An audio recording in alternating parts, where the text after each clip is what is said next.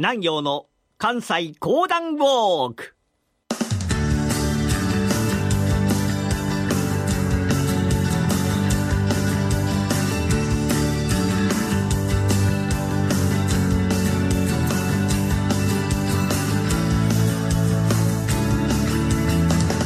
南陽の関西講談ウォーク。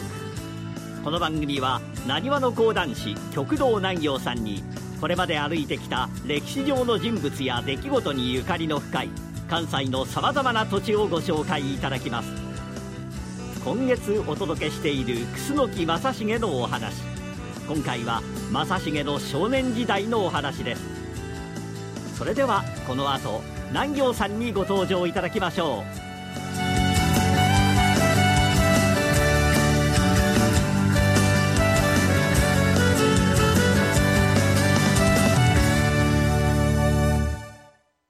ラジオ日経ポッドキャスト過去に放送した番組の一部やポッドキャスト限定の番組を iPod などの MP3 プレイヤーでいつでもどこでもお聞きいただけます詳しくはラジオ日経ホームページの右上にあるポッドキャストのアイコンからアクセス皆さん、おはようございます。講談師の極道南陽です。さあ、前回からお話をしておりますのが、楠木正成でございますね。楠木正成、小さな頃の名前を、多門丸と、こういう風に言うたそうでございますが、この多門丸、なんと申しましても、幼い頃から神道、麒麟児と異名を取る聡明な男の子でございました。あの多門丸様は、きっと天下を取るお方。ああ、そうじゃそうじゃ。きっと世に出る人に違いないわい。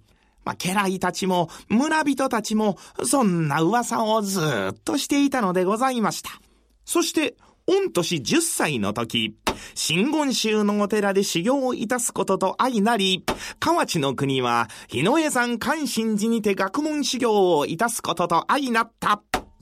まあ、この縁で、今でも関心寺さんには、立派な正成像や、あ首塚なんかもございますが、さて、この多門丸のことが気になって仕方がない一人の男。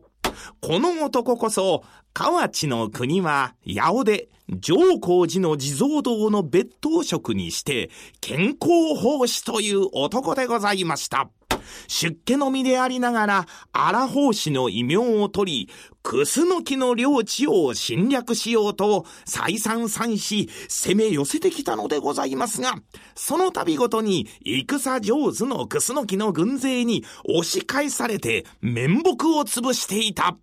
この健康の耳にも、修行中の多門丸のことが耳に入ってまいりました。あの多門丸様がご成長なさったら、八尾の健康なんぞは首と胴が生き別れじゃ。正藤様より戦上手におなり遊ばすに違いない。健康の領分なんぞ、たちまちクスの家のものになろうぞ。こういう風の噂がやがて健康の耳にも達する。こりゃ、家来ども、あの関心寺にて修行いたしておる多門丸じゃがな、世間ではしきりに、神道とか麒麟寺とか言って褒め立てておるというが、あ、誠か。は、御意にございまする。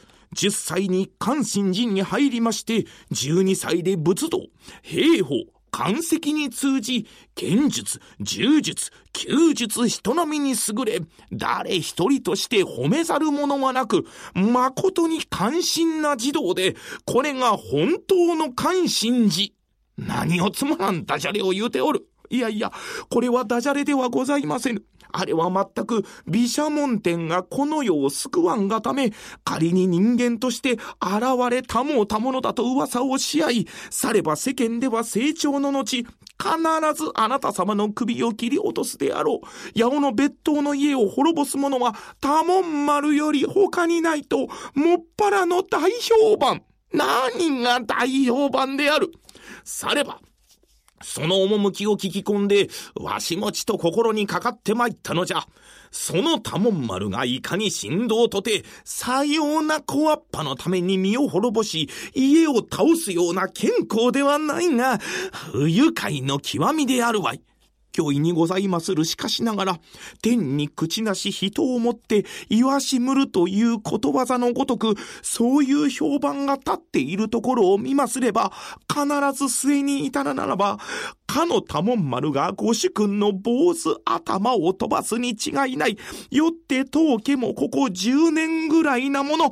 我々家来も貯蓄に励み、あなたの首が飛んでも、まあ、ラーメン屋やたこ焼き屋ぐらいはしようと。何を言うておるのじゃ。主人の首が落ちるのを待っておるとは、けしからんではないか。ではございまするが、きっとそうなるに違いございませんので、近頃そういえばあなた様の顔もだんだんとおやつれになり、お迎えの近い顔つきになって参られました。黙れいろいろなことを抜かしやがって今々しい話じゃ。うん、しかしじゃ、それほどの振動であるならば、正藤も多門丸おば杖とも柱とも心得ているに違いない。今のうちに誰かを差し向けて、多門丸を殺してしまうのが最良の策じゃ。正藤にしてもせがれが殺されたとあれば落胆をし、兵を操る気にもなるまい。その隙に軍勢を引き連れ、赤坂城を攻め落としてやろう。これは良い知恵じゃ。これ、林、林軍太はおらぬか。まあ、林軍太というのは健康の身内でございましてね、部に優れてはおりますが、いささかおっちょこちょいなやつでございます。お呼びでございますか？軍太、お前も噂に聞く多門丸じゃ。後々わしを驚かすものとなろう。今のうちに細首をかき落としてしまえ。はは、たやすいことでございますので。でも、うまくいった時には、別格の恩賞を。おお、わかっておるから。というので、早速この軍太、山伏の格好をいたしまして、関心寺の裏山へと入ってくる。ちょうど多門丸、学問のご休息の時間と見えまして、家来と共に境内から裏山へと登ってくるところでございます。しめしめ、一人になった隙をついて奴を一頭のもとに、ずーっと木の間を見え隠れについていくと、いつの間にか家来がいなくなり、多門丸一人となった。よし今じゃバラバラバラっと飛び出したその時に、ぐるっと家来に取り囲まれ、己は何者じゃし、しまった逃げようとしたが逃げられない。そこへ多門丸、悠々と姿を現した。その方、八尾の別当健康の家来じゃな。へえ、なぜわかった軍太が驚いたんで、え、えー、まあ、おっしゃる通り、私は健康の身内にて、林軍太と申します。しかしなぜ私が付け狙うているのがわかりました。ははは、当たり前じゃ。山伏の装束は真っ白。そんな白い装束で、木の間をうろつけばすぐにわかるわい。へえ、ああ、そらその通りや。真っ白な山伏の装束は目立つわ、これは。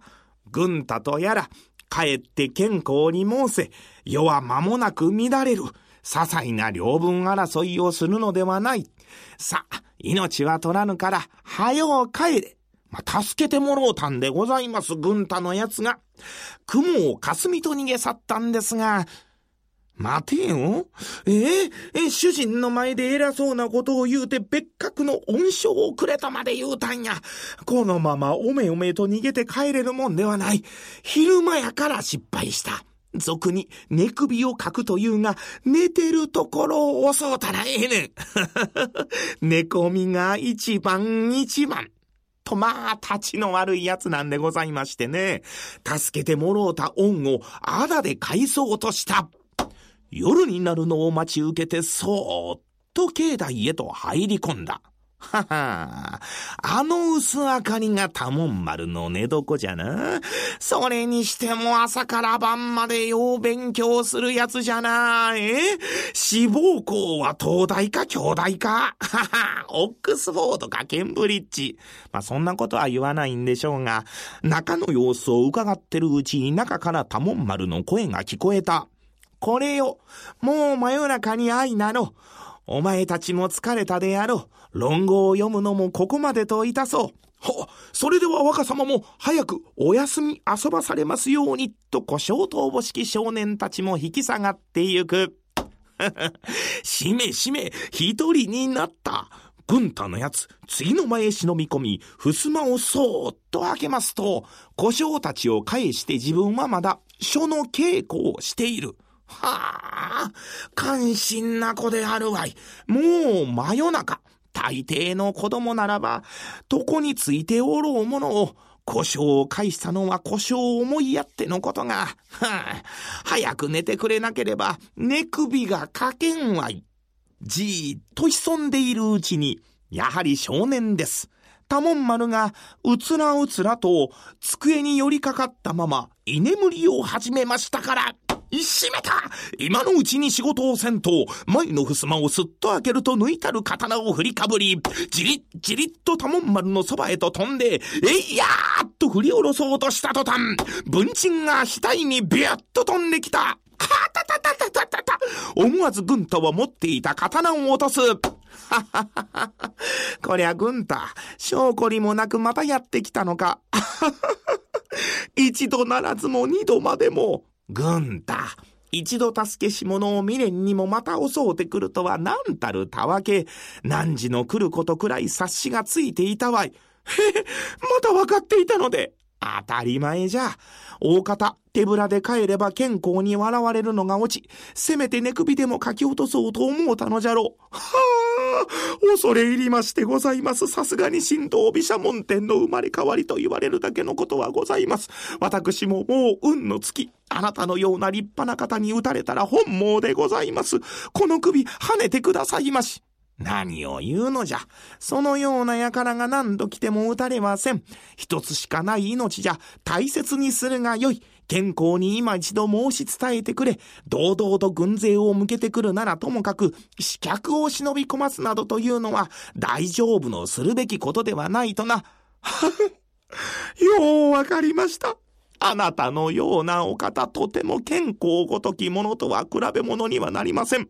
もう健康に使える気は失せ申した。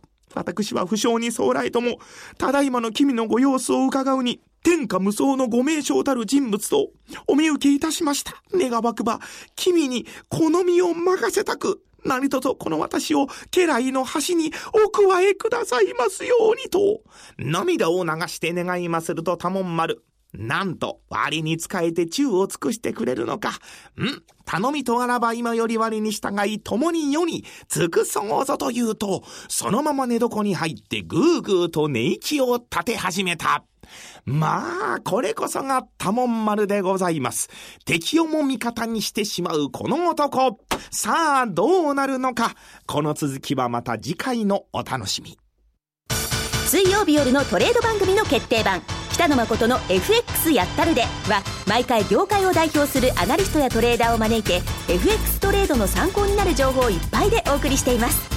毎週水曜夜10時半からは北野誠の FX やったるで。番組はユーストリームでも配信中。今回ご紹介した正成が修行を積んだ関心寺へは南海高野線または近鉄長野線の河内長野駅からバスで15分ほど。バス停から山門までは歩いて5分ほどです。南行の関西講談ウォーク。来週の放送もお楽しみに。